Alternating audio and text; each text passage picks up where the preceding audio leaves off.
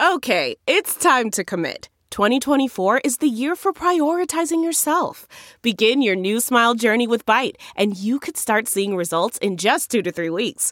Just order your at home impression kit today for only $14.95 at Byte.com. Byte Clear aligners are doctor directed and delivered to your door. Treatment costs thousands less than braces. Plus, they offer financing options, accept eligible insurance, and you can pay with your HSA FSA. Get 80% off your impression kit when you use code WONDERY at Byte.com. That's B-Y-T-E dot com. Start your confidence journey today with Byte. Now a show that's going to give you the truth about the biggest epidemic of our times. We're all a little crazy. Welcome to a We're All a Little Crazy podcast. I'm your host, Darren Rovell, along with Eric Hewson and Theo Fleury. Uh, last week, we brought on uh, Mike Sweetney uh, the former Knicks uh, pick, first round draft pick, uh, to talk about in light of Sha'Carri Richardson and her losing her her mother and then not making the Olympic team and the association with uh, not making the Olympic team because she was suspended because of use of marijuana. Uh, just to talk to uh, Mike about him losing his father, what led to his overdose. We like to take current events and talk about mental health in that regard was my favorite episode. Mike went really deep on so much including the nba and professional sports teams trying to normalize mental health by making it a quick quick fix solution and not offering anything substantive. Surprise surprise. So uh, this week we have richard sherman. Uh, pieces of his story came out in piecemeal like they usually do. Uh, and we want to kind of synthesize that story and bring in a special guest to make it more meaningful from a mental health standpoint. So, with that, I'm going to hand it over to Eric. Yeah, you know, the first off, you know, I loved having Mike on as well. I think the only way we really, you know, rip the band aid off on this topic of mental health is getting deep and getting vulnerable. And, you know, Darren, you always talk about the ad lib, what the media shares. And, you know, with Richard Sherman, you have a guy who is looked out at, by the league as a model citizen. You and I joked a little bit before this that, you know, he could run his mouth on the field. He's a little bit of a shit talker in a, in a fun way. Um, but but the guy's a, a five-time Pro Bowler. He's played for only two teams his entire career. Seven a member from a leadership perspective of the NFL PA Executive Committee, runs a charitable program called Stanford Guy. Stanford Guy, you know, uh, a program called the, the Blanket Coverage Program, um, helping kids in underserved communities get school supplies. And, you know, by all intents and purposes, you haven't heard many negative public things about Richard Sherman. And then all of a sudden, it's late at night, one night last week, is about four or five days ago, and you hear um, you know, it was ESPN I saw first report it, um, but it was a 911 call from Richard Sherman's wife. Now, Richard Sherman is in a suburb in Seattle. Um, the 911 call that's released, you hear his wife say that he was drinking, um, that he crashed his car on the highway, and that he charged their house. And that on the 911 call, not from Richard himself, we hear um, that he threatened suicide. And so immediately those are the headlines that are thrown out there. Richard Sherman, you know, uh, says that he, he's willing to attempt suicide, gets into a car accident, drinks a bottle of alcohol, right? All, all the things that are gonna gonna turn the pages, um, and then the video cam from his house gets released, and we see uh, angered Richard Sherman charging um, at the door of his father-in-law, where the, his wife was at, making the nine one one call and visibly upset, right? But in fairness to the whole situation, um, cops come. Um, you know, there was some altercation with a with a canine that was there, but you know, it didn't get too volatile. Um, there was no domestic abuse in terms of physical abuse, right? Um, you know, he certainly, in terms of his language and the way he was charging, that, that, that there's some questions there. But here's the but: is you had the media without having any background of the family situation, without any any background of the interpersonal relationships in the Sherman family house. Everyone should, as a media member, everyone should just stop. But the thing is, the media cycle requires journalists to make moves, requires columnists to talk about it, and then that feeds these assumptions that get dangerous and and those and and Darren, you're the expert in media, right? So I get that side of things. And as we we introduce our guest, the challenge to me is when you want to be the first to report that a trade happened, when you want to be the first to report that you know a free agent is talking with another team, fine, I get it. You know, you breaking news, right? When it comes to something that's medical, there needs to be better policies in place because we have the problem. But here's the problem. But here's okay. the problem. The problem is that's not mental health is not considered medical. Mental health is considered something that is not you. My uh, my edict is not to assume injury, physical injury. There is no edict about assuming mental injury. I don't disagree. and that and there are no and there are no rules. I don't disagree with you, but but Darren, when we talk about what is medical and what is not, and I think this plays into the narrative of what was shared by the media members, there's a difference between saying a visibly upset Richard Sherman had an altercation at his household versus what we saw from members of the media putting labels on Richard Sherman, right? CTE this is what happens when football players get hit in the head for 10 years in a row CTE. Manic dep- depression. This is what happens in the manic episode with manic, you know, with bipolar when someone is in the manic phase. Crazy and insane. So I agree with you. Reporting on the X's and O's of what they see, fine. Reporting now and putting labels on people. Look, what do we talk about as an organization? Is that labels set us back? this is what happens is we put people in this one in five category this mentally ill group and we assume because we see an action and you know my first reaction i'm going to tell you as just a person watching this was how many times have i been out on the street growing up and seen a neighbor someone's uncle someone's cousin charging at a door drinking you know being a little belligerent that is what mental health is that is what life is and i don't all of a sudden throw labels at these people and put them in buckets. And that's exactly what the media was doing. That's exactly what fans were doing. And so, guests for this show that I thought would be perfect is a guy that I met. You know, a joke with him. You know, when we were talking prepping for this, we kind of finish each other's sentences a lot of times on LinkedIn. That's that's where we we met up. But former NFL player, you know, plays for Kansas State, goes undrafted, ends up getting a chance to play for the Arizona Cardinals um, plays a number of years there, then goes on with the Denver Broncos um, and the San Diego Chargers, defensive side of the ball. Has his own story, like our buddy Theo, um, unfortunately, of sexual abuse that he didn't share as publicly until after his career was over. But he brings a really interesting perspective to this whole Richard Sherman situation because he's willing to tell what it's like to be an NFL player off the field. He's willing to to, to share the ugliness of what goes on, what the job entails, and then what you're dodging in terms of what the media is throwing at you, what fans are throwing at you all the time in these boxes that they're putting you in. So, first off, Reg, welcome to uh, welcome to the show. We're we're excited to have you and uh, appreciate you coming on, man. Yeah, thanks for having me on, and thanks for the awesome introduction. I'm, I'm glad to be. well, you got you, you. Listen, man, you're you're an accomplished dude, and you know it, it's it's worthy. And and you know, I share when I see the stuff that you write all the time. You're you're a thinker. You're a deep thinker. Yeah. You're not someone who just looks at things surface level. So it's because you're a deep thinker. If you don't mind, take us through you know the way that I just shared that I, as a fan or a mental health advocate, um, consumed the way in which the Richard Sherman story was shared, and then Darren gave the perspective of a reporter, and you know, right now what the rules are or aren't. As someone who was in the shoes of a Richard Sherman, an NFL player, and knows how the media treats you, knows how the fans treat you. Maybe not even as much back when you played because there wasn't as much social media as there is right now, though it was starting starting to come up. What was your reaction to this whole situation when you first started seeing the media report on it? you know, I just felt bad for him. I, I felt bad that no one's really going to know fully what happened that night and why it happened, and no one should.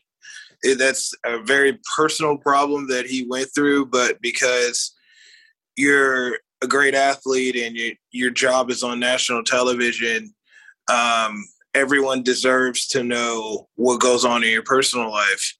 And you know, so I felt bad first of all, and then secondly, you know, I thought, you know, I've had nights like that too, and then I, especially when I was even dealing with a lot of trauma I went through, you know, I've had some very bad nights.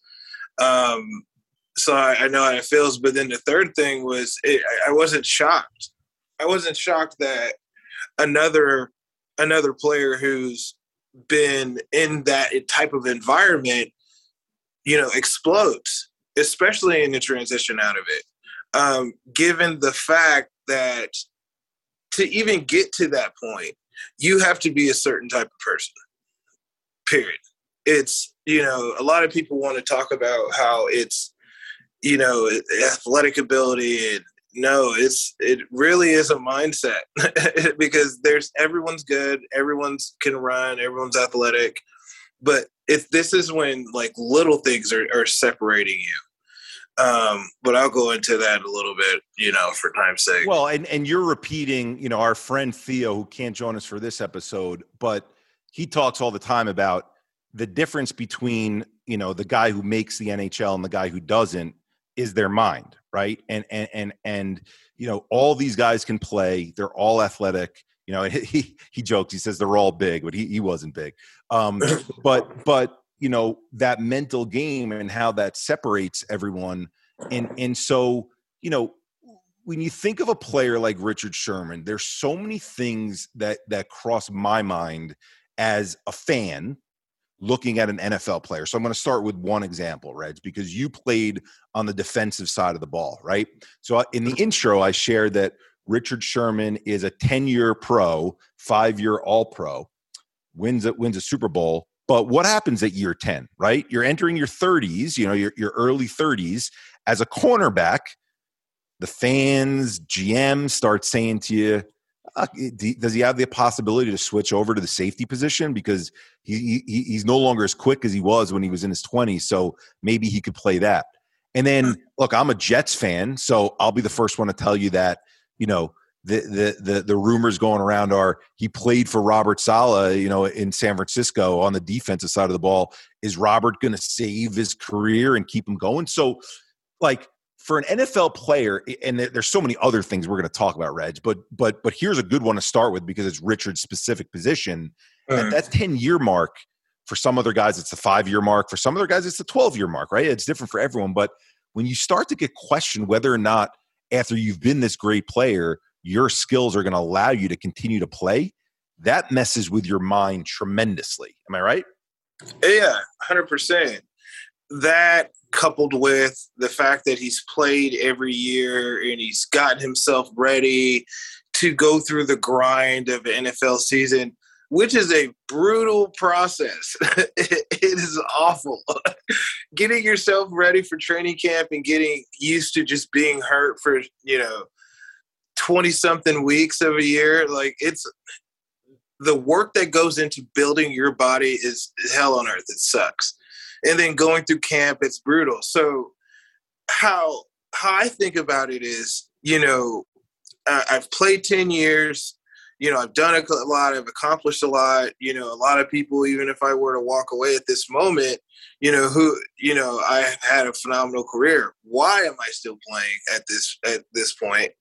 Then you know what am i going to do after this? And then because how it is in that environment as well is every second that you spend thinking of something else actually hurts you on the field.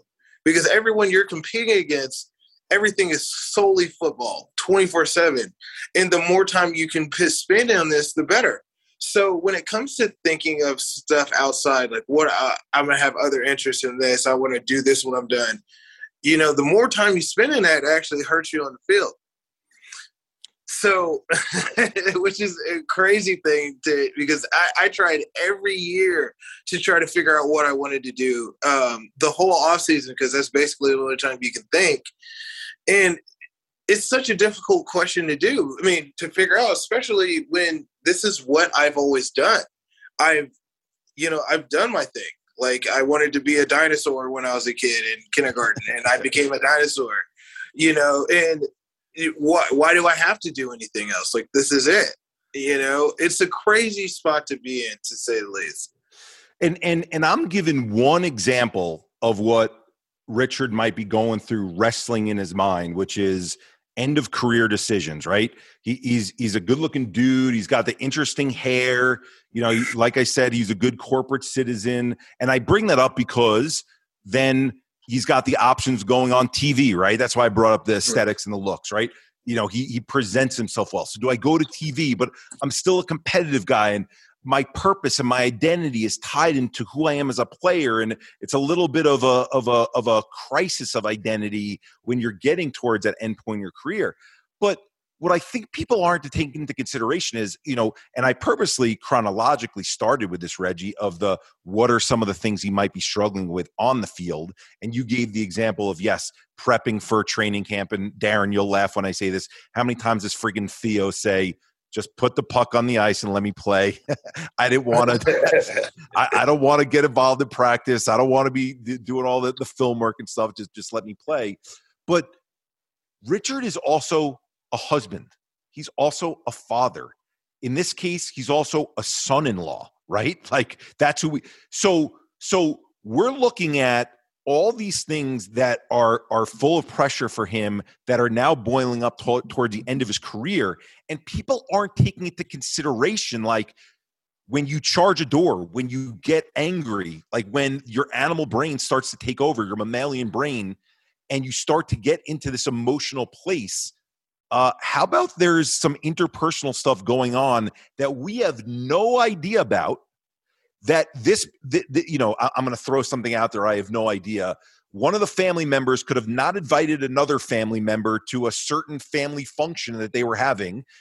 How often does that happen between, you know, uh, husband and wife all the time? And that caused a fight, right? But yet, that's life. We see the blow up here, and we have every person who's a member of the media and then all the people on social media who follow who are saying no cte that's what happens. No bipolar that's what that is. And that's what i think is really dangerous that slope we go down. So so reggie i'm assuming being in a locker room you know you could talk about your own situations you could talk about players you could you could you could not name players but how often in a freaking locker room setting did you see husband and wife yelling at each other guys on the phone screaming at each other pushes happening? I mean like isn't that what life is?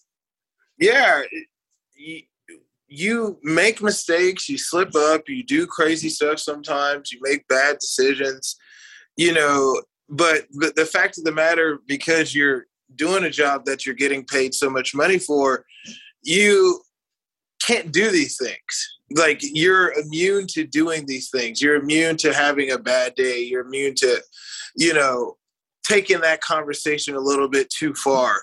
You can't do these things. It's it's crazy how on one hand you're expected to be a choir boy and then on the opposite hand the exact opposite person like on the football field it was and then trying to which i've talked to you about definitely in our own time is you know trying to find that equilibrium when you're done. Because you're either everything is either you're super good i mean everything's super good super okay um super high up like all these emotions great great great or it's lowest of the low. And then what you're expected to be from you know how the public's supposed to like see you and view you is you know i am you know i love the lord. I, er, everything is good. I i do everything. I do all this charity work. I'm so nice. I don't say a cuss word. I don't do anything bad.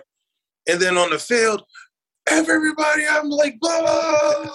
and, and people and it's crazy how people are just celebrating both sides of this Yeah. Which is like what it never it never put it together. Like how unrealistic that is, and how uh, how none of these people are really who you think they are. Like who is who is that way? Who is that way?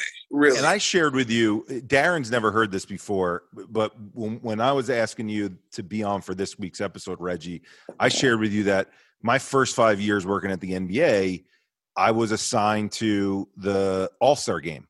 And at the All Star game, they would assign you to, to be with either the East All Stars or the West All Stars, and then the rookie team or the sophomore team. So each each year alternate. And the first thing that they did to these players, when I say did to, it, it was for their benefit at the time, but I want people to hear the pressure that was there. Is all the players would be put in a room. So we'd go, okay, I'm with the East. The entire East would go into a room, and we'd be put in front of the director of security for the NBA. His name was Bernie at the time, if anyone wants to look it up. And Bernie would take the players through how they are a target for this entire weekend. Keep this phone over here. Make sure no one's taking a picture of that. You're a target on this piece over here. When you go out to the club, make sure that no one's seeing you do this. Don't say this out loud, right? Having to be reminded essentially that your entire life is on public display. And I know people are going to say boo hoo when they hear me saying this but it's important to have someone on like you reggie like to to to back this point up is you're talking about 18 19 year old guys. Okay fine all the way up into their 30s but now when you go out you're a single guy and now all of a sudden well okay you make the wrong move when you're out. Someone snaps a picture of that. Everyone's got phones on their on their camera. Now something that a quote regular person could do could mess up with could just be a normal part of everyday interaction that wasn't that volatile and now all of a sudden that's front page news and and Oh, and man. reggie that's pressure right like like I, I just want people to know that yes you're making millions you know, yes, you're playing in front of millions of people on TV, thousands in the stadium, and it's awesome. And you get, if people Google Reggie's picture, they'll see him with the face paint on, and he was that warrior on the field, and it's a cool image to see. But what they're not taking into consideration is your life is literally under a microscope all the time. And when we talk about why athletes crack why we see some of the pressure build to a certain point and we talk about the cumulative nature of stress and trauma that this is a piece of these athletes life that people don't think about that weighs so heavily on them Oh my gosh. So this a little story. So I I love I love going out to eat. Love going out to eat. Love going to nice expensive steakhouses if I could. Like every now and then with, with my wife. I love doing it. Love Who does it? Who yeah, does it? right. Love a good steak, but when I go, I very, very, very rarely get any alcohol, and it doesn't because all I know is someone just has to snap a picture a certain way, say a certain pic, say a certain thing, and oh, Reggie's getting trashed. Reggie's blacking out with his wife. Reggie's doing this. Here's the picture as proof. And as a player, you knew you knew that one when you're going out in whatever area that you're going out with there's going to be people there that are tied to the team that are watching your move every single move but then you have the fans who are watching it and then the fans you have fans who know everyone knows who you are everyone's constantly looking to see you slip up in any type of way plus you do have people that see you as a target people look at you as opportunity. And you have family members look at you as an opportunity. Everyone looks at you as something that you're like something that you can give to them. And they're constantly taking. And This you're is- in this, is- all the time. By the by the by the way, this is a recurring theme on our show. oh yeah. It's it's it is and what, is. and what that constantly taking and what the setup of family members constantly taking does to mental health. This is not a normal situation. Humans weren't built like this. Oh, and the job in itself, the fact that, you know, most people think that it's everyone's rolling in money and the, you are in a, besides three to four, I'd say five at most, everybody that's on that team is they're on a week to week job. Like it's week to week. Like any mistake can get you out of there. Any mistake.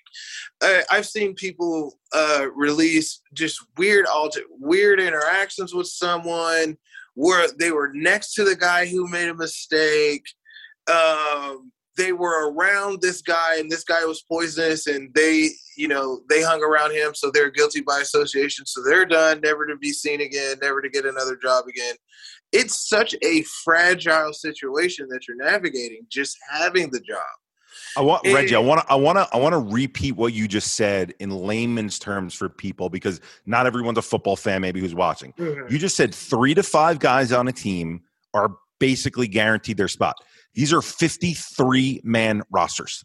okay. So you're talking about 50 to 48 players who are playing for their careers on a daily basis. And by the way, I'm not going to mention names, but Darren and I work with NFL players who have said to us, the second I've been drafted, I've known there's been an X on my back of how can I be replaced with a younger, faster, better version of me who's cheaper. Okay. So for everyone out there, now that I'm bringing it back to get using layman's terms, we've all been in the situation at work in a corporate office where we're like, oh man, like how's my production been? Like when's my performance review coming up? You know, what are they thinking of me, right? Whatever level you're at, entry level, manager, director, C-suite, unless you're the owner of the entire organization, right? So so think about that angst that you have as an office employee of are they going to replace me? Is there someone else out there that's stronger, faster, better, whatever than me? Okay. And as an NFL player, as a as a professional athlete generally, okay, because this is across sports, you feel like they're coming after you and like you don't have this guaranteed spot. It's more so in the NFL. I'll admit that because there's not the guaranteed contracts, Reggie, right? But it's amazing you know that you know the, the the the volatility of what you deal with on a day-to-day basis because of what you just said. And then the, again i'm going to give an analogy to the office setting. You said if you say thing to the wrong person or you're standing next to the guy who's the guy right? Again how many times have we all all been in that situation in an office where like you know the the VP's brother gets hired into this position, you know that they're the favored child or they're the favored daughter or sister or mother or whatever it is to the organization. And you're like, if I'm not in good with this person, my job's on the line. Yeah, the league is exactly the same it, in that regard. It is exactly the same. It is such a who you know thing. Um, it's built com- completely on relationships. Talent helps, but you really it's a game. It's just it really is a game. Um, as far as it's a it's a real Machiavellian. it's it's you have to be very strategic in that environment, just like you just like any entrepreneurs who are listening to this or anybody who's in business. It's the exact same, except you're the business, and it's and then you add in the fact that you're doing a job that has a 100% injury rate. It's not an if thing, it's a when thing. And you know ah, each ah, year you're ah. going to have a I've never heard someone say that ever. That's hilarious and horrible at the same time. And horrible. You, it's a 100% injury rate. So you know you're going to have a thing and you know you're going to be hurt as soon as camp is over. Like beginning before the season's even started, you're hurt. And it's it's not just hurt like oh my elbow or my wrist or like no i am significantly hurt. But like the only way i'm getting through practice is i gotta pop pain pills. I have to like be because it took you everything to just get to this fragile situation. And then I have all this stuff. I got now, even if I say I'm living in a one bedroom apartment and it's just me and I don't have any kids, I still sacrifice my whole everything to get to this point to begin with. And it's uh, and as it, any mistake that I make can get me up out of here. Like so, you're trying to balance that while being hurt the whole time and managing your issues with injuries. Everyone on the outside is looking at you as a target nobody as far as like your friends family close acquaintances except for people who are in the environment even can relate to what's to relate to you. You can't talk to anyone. And the advice you get from other people even if it's coming from a great source you really can't listen to it because it's not the environment you're in is so much different than what they're going through. You are completely isolated completely isolated. And not and, and then we had social media when I was playing, and people were taking pictures and catching you and stuff. And there's a couple couple times I could have been caught up into some issues, but it's which makes you paranoid because how how could it not? I remember just like I hated having my windows open. Not to mention I lived right behind a police station, but the we every how am I gonna say this? For for I would say I think going into my it was my second or third year, a white Prius would follow me home every day for at least six months. A white Prius, I would take a different route home. I would take a different route home every single day, and then I just started bringing it up with guys on the team, like, "Yo, what's going on?" Um, so I think someone's following me home. This might be a stalker, and they're like, "Chill out. Don't act like you know that it's happening." I was like, what are you talking about? And I was like, Whoa. dude, you're an investment. Like they're going to make sure that your their investment is is doing is being is doing things that are necessary for them to it was, keep it was the team money. Involved? It was someone from the team, dude. I can't prove it. I can't prove it, and I can't. But at the same time, it was one of those things where it was. There's so much that's that's known that you like having people in the clubs. Like for sure. That's what i tell guys when i was telling young guys don't be out in the clubs because they have people in the clubs. Every team's going to do it because when you think about it, look how much money you're they're spending on you. Yep. you know millions and millions and millions of dollars. Like we're going to make sure that we know what you're doing. So they know what you're doing all the time. This reminds me darren of what chuck Jacoby was saying about um, pat mahomes about they were saying the contract that he signed and people are so wowed by that contract. Like well, you know, there's expectations of Mahomes. And this is what the league is going to do. This is what the team is going to do to expect that this is the return on the investment that they're getting for what they're putting into that money that they're putting into it. So, Reggie, as you're as you're sharing that, my mind goes to Mahomes and any player for that matter because it is it's they look at that as an investment. And what do they need to do to protect that investment? Oh, 100%. You are an you are an investment you are a commodity. And it's one of those things where it's and i don't i don't say this in a like oh i'm bitter but i i love my career. I love playing nfl i'm very grateful for that. But i'm not going to sit here and tell you what it isn't. You know it is what it is. You are a commodity. You know you have to continuously prove day in and day out that you deserve to be there because they're trying to find reasons to not pay you. And that's the name of the game is you trying to figure out how can I get them to pay me? how do I get how can I get them to play me and how can I navigate the game of things to get onto the field, especially since it's not talent and they they'll just put people out there.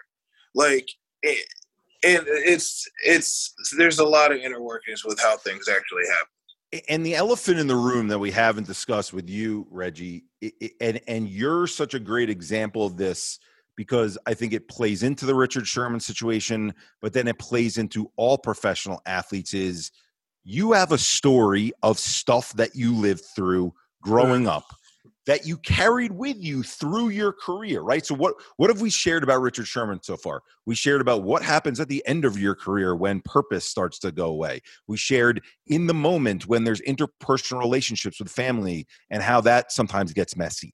But athletes also are human beings who were children at one point, right? And children live through stuff through their parents, through guardians, through people in their lives that they then bring with them into their career. In fact, some of the reason probably why some athletes are as myopically focused as they are is because they have to compartmentalize all the shit that they did go through when they were younger and put it now towards something else. Doesn't mean it's healthy, right? Because it later on, as as Reg, we're going to hear from you in a second, it ends up coming to be a, a boiling point.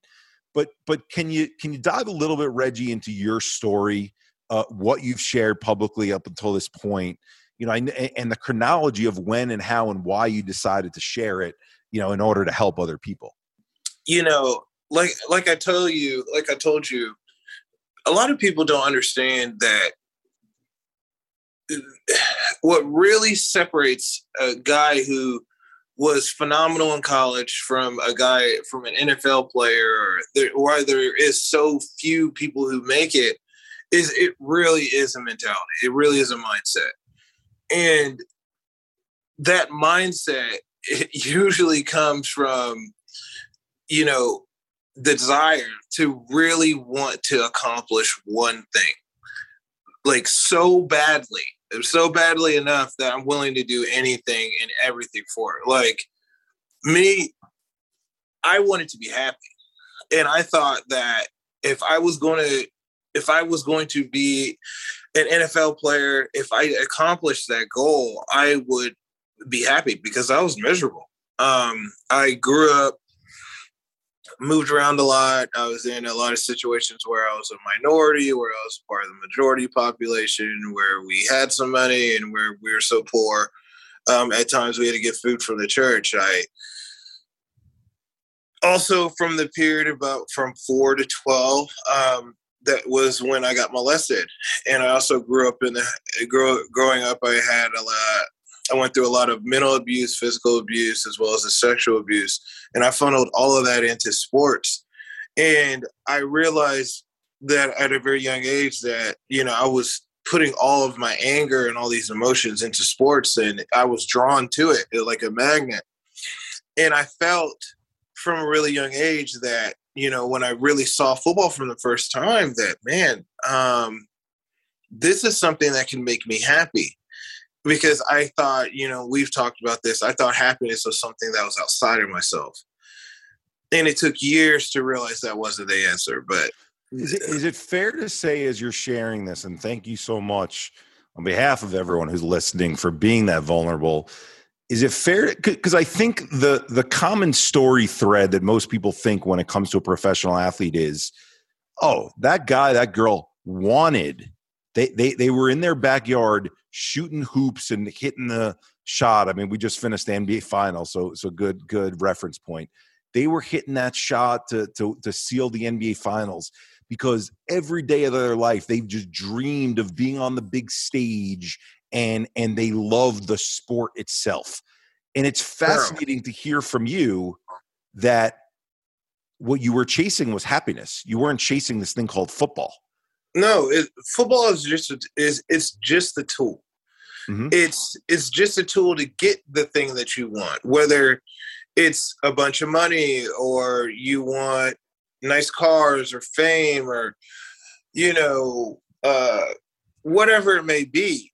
Football is just a vehicle for that, and I would want I use football as a vehicle to find happiness and contentment because it felt because up for 27 years up to my, I mean, up, up until I retired, I felt as if it was this trauma after trauma, struggle after struggle, pain, pain moment after another painful moment. And I thought that if I just get to this one point, everything's going to be worth it. It's all going to pay off. I'm going to be glad I sacrificed so much to get to this point. Um, because that trauma, the trauma and the depression and anxiety and just the cancer that trauma has on you, the effect it has on you, it's it eats you up a lot. It eats your life. Um, and I thought that if I was if I could become a professional football player, that it was going to cure everything. You know, so I fought. So I, and I was willing to do anything to make that happen which is why these guys, why certain guys make it and certain guys don't, because that reason, the reason why they're there in the first place, has to be. It's so, it's so strong. That reason is so big that, like, I put it like this: I was willing to, like, I was willing to die for it. Easy. That's an easy thing. Like death, that was something. Like, but go through just shit after shit after shit to just get to this point. I, I would every my until my last breath. That's what I was going to do. Was try to figure out to be a for pro how to be a pro football player so I could finally be happy for once in my life. Like there's nothing I was gonna I wasn't gonna do to get to that point. And you're in an environment, not saying that this is everyone, but their reason is just as big as mine. And the, that's why it's no wonder why when I even started sharing my story about getting molested and the abuse that I went through, and I started disclosing it to teammates towards the end of my career, it it was not a shock that most of the guys, and I'm telling you, I, I, I it was probably every single guy. It was like the same thing happened to me too.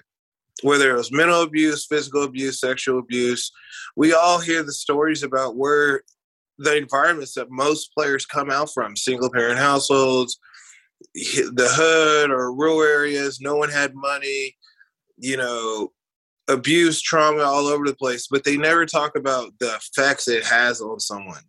In the years and years of not getting it dealt with properly, what it does to you. And I faced all of that when I retired.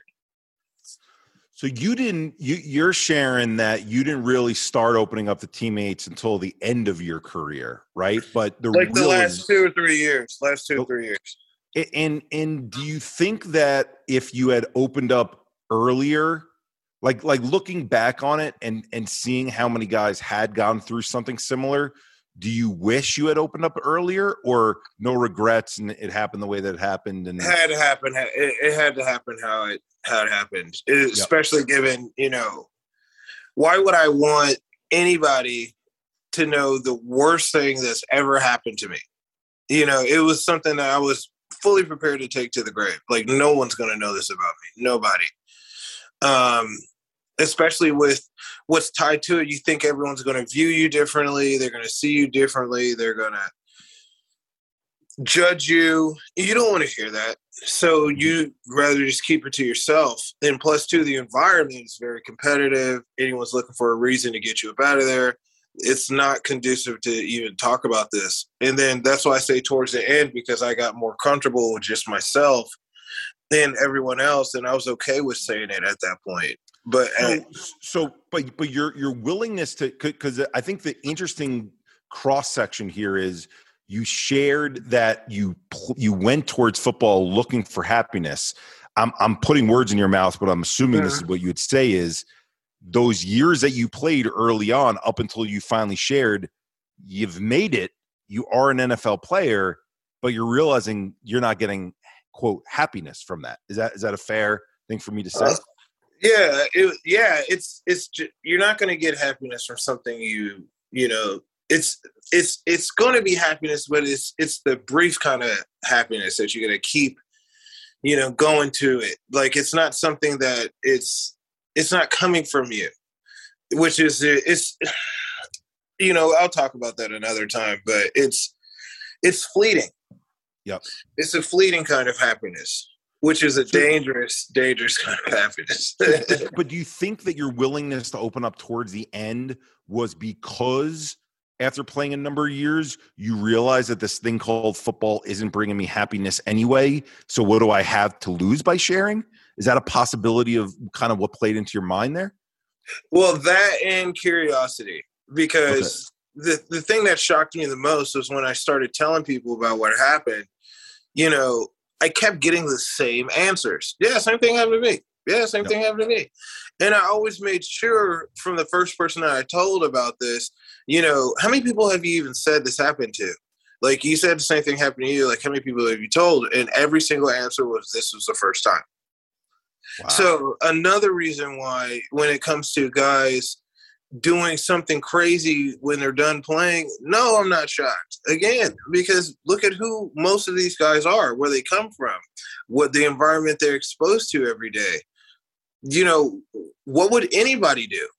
I don't, I don't want to put word I don't want to put words in his mouth now, three years later. But when we first launched Reggie and we were doing the same here sit downs with colleges, Hayden Hurst, who was on the Baltimore Ravens at the time, um, and we mm. were at Towson University, one of the students asked an incredible question, which was, "Do you feel more comfortable sharing here in front of a large group what you've been through, or in the locker room to your teammates?" and he said here in front of a large group, and that shocked me. Right, but but but you're you're and again, I'm I, I I wanted to at least give a disclaimer there that I haven't re-asked you know Hayden that question now three years later, but but at the time I was so taken aback by that answer because I was like, wow, you're in front of 1500 strangers right now and you feel more comfortable sharing it than you do in your own locker room mm-hmm. Yeah, not a shock. to you not a shock right Not yeah, a shock. It's that's not the place. It's Yeah. not It's not a very you know they're they've been doing things to help make the environment more welcoming, but when it comes to struggle or anything that looks like a liability in their eyes, like dude, you're not sharing that. No, and I and, it, and it's hard to even say you know outside of you know for your own health definitely go and talk to someone but in that environment oh it is not not not a lot of places are really conducive to really helping people with their mental health struggles so as you as you were coming to the end of your nfl career how much of it was your own decision because you're just like this isn't making me happy. Um i dealt with the shit that i dealt with and i and i have to deal with that actually head on to allow myself to actually find happiness and the way that you describe it to be happy with the person instead of you know searching for it externally. Because because the common misconception i think with with you know professional athletes is you all leave the sport because you got too slow or because you put on too much weight or because you know um you know another player did beat you out. And i think you you have a different narrative to share. No i could no i i could probably still be playing now if i wanted to. I um i left. So i was in denver. I um i got cut in first cups at first cuts out of training camp and i'm i'm telling you i promise you i was so grateful that i got cut because i knew it was uh, it was a wrap I was over training camp. I was overplaying. I, I just didn't want to pay my signing bonus back at that point. And so I was like, please cut me. Um, and then I could have, and then I had a chance uh, with two other teams when um, later on that season to come out, and I told them both no. I could have kept, I could have kept playing. Yeah. But you know, plus, but it was just me too. I was bursting out the seams at that point. I had 27 years worth of trauma that had that was compounding at this period of time. I hadn't dealt with it the right way. Um, I knew football as a coping me- mechanism wasn't working how it used to work. And I knew that I needed to change. I needed to change. I needed to do something different. So when I got released, in my mind, I was just like, well, I know what I got to do. I need to go get some help. Like, because I'm screwed up. Like, I need to go get some help. And that's what I did. Um, and I was, and I don't regret it for a second. I don't miss it. I don't, you know, I, I, I feel like most guys where you miss it sometimes. You miss certain things about, you know, but no, I'm glad I left.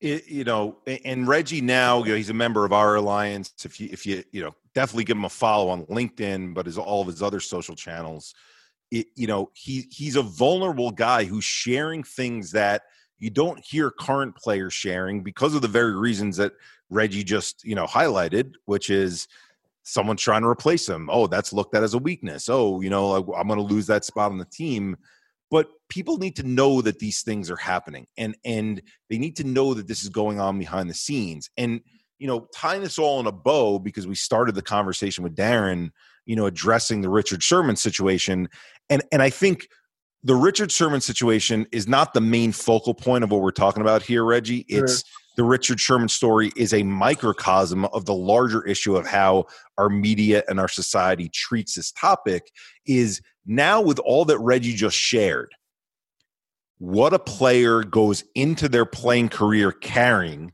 in terms of that heavy bag of stuff. Okay. He just said how many guys that he turned to that for the first time said, I've been through the same thing. And it was so many of them, right? But th- there's not the outlet to talk about it. So you have to assume, because we're all human beings, Richard Sherman has a bag of stuff that he's carrying. Then you've got the day-to-day interactions that darren was slightly joking about but but also being serious about like hey man you know I, I, was a member of the fam back in the day. Are you hooking me up? You know i'm i'm part of this group right? Like all the demands on you all the interactions from a family perspective. And then with richard sherman these end of career questions as well. So you combine these things together and I want people to understand that that's what mental health is. You use the magical term, Reggie. You said compounded, right? Mm-hmm. Compounded together is all these things. And when, what we do as a society, when we look at the actions that we see on a video, when we see Delonte West on a street corner and his shirt is off or something like that, or we see Kanye West saying something and we, we think it's a little volatile what he's saying. And we point at those examples and we say, see that? That's this, right? And we just paint it with this label. That's what sets us back because it's not taking into consideration the day to day of the stuff that we all go through, right? And so it's lazy. It's it's so lazy it's lazy and and in being lazy reggie it, it what it does is it further perpetuates this idea that there is the sick group of people who are messed up and then there's the healthy normal fine people who are, who are okay and what that does to, to to hurt the mental health narrative is all the people who think they live in this four out of five 80% i'm healthy fine okay richard sherman's the messed up one how many suicides come from that group how many oh, awful overdoses come from that group? How many times do you hear the story? Not that person. You never would have thought them. They were the life of the party. They were the ones who were smiling and brightening up the room. You would never. You would never know. Even when I was suicidal, I was life of the party guy.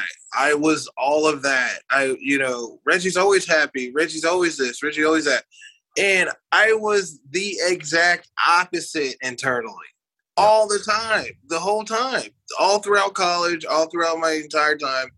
And nobody knew that. So when you're like, but we, we love to label things. It's, it's, that's why I said it's lazy. It's so lazy. And it really does people a disservice who are living through like a lot of these conditions who are really going through it.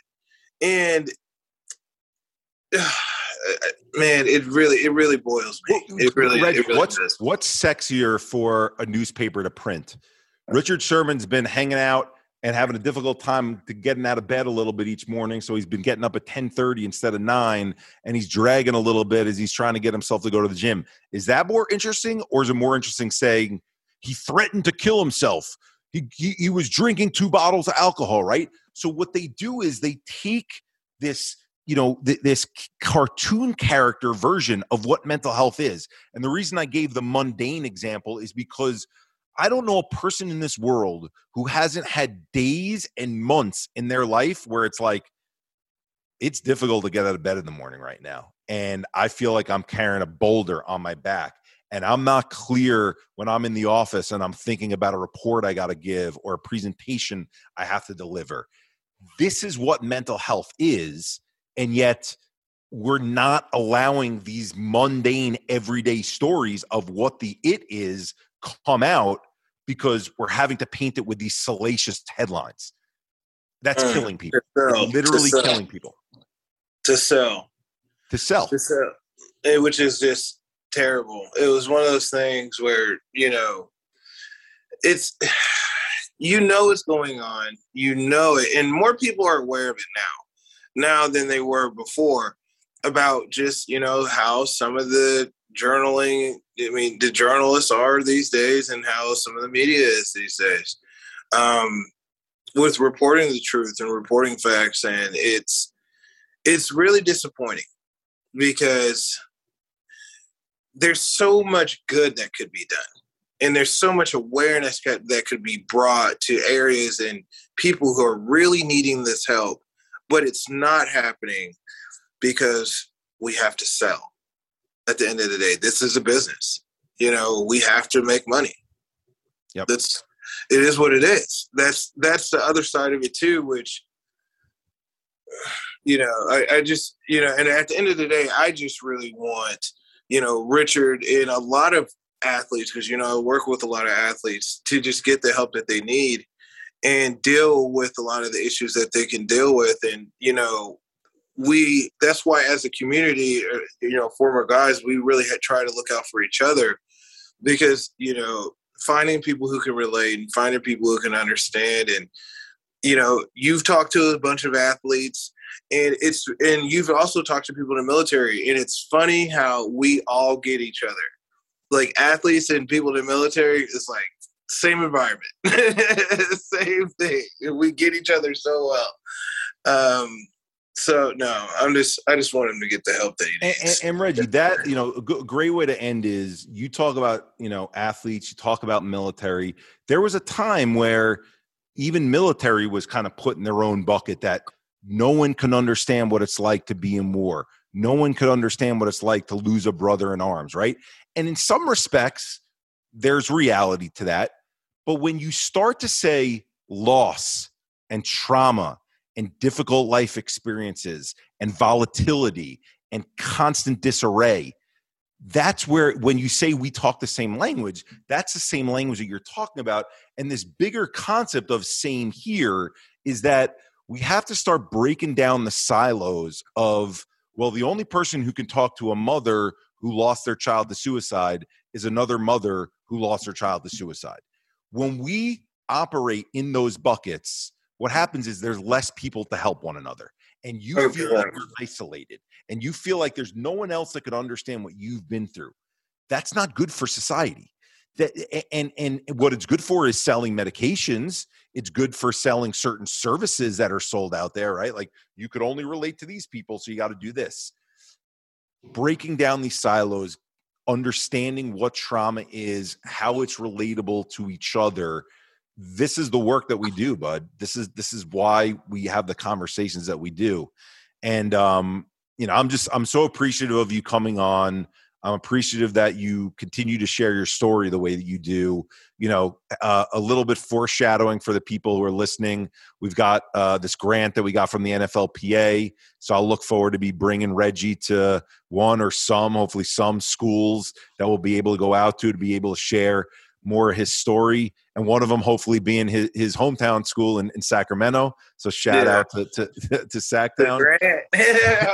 we'll see. we'll see. Yeah. You know, and and we're just going to keep doing this because the only way to break this down is grassroots and go. You know, these podcasts in person to these schools it, it's not going to happen through billions of dollars in advertisements. That's just that's unfortunately you can't compete with those messages that are out there. But it's going to happen with these one to one and one to one to many conversations. So, Reds, thank you so much for coming on, dude. I, I really appreciate it. Oh, no problem. Thanks for having me on. It was a blast.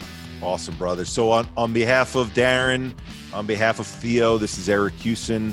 Uh, you've listened to We're All a Little Crazy, and we'll look forward to getting with you next week. Thanks so much. You just heard We're All a Little Crazy, brought to you by the hashtag Same Here Global Mental Health Movement and the Hockey Podcast Network.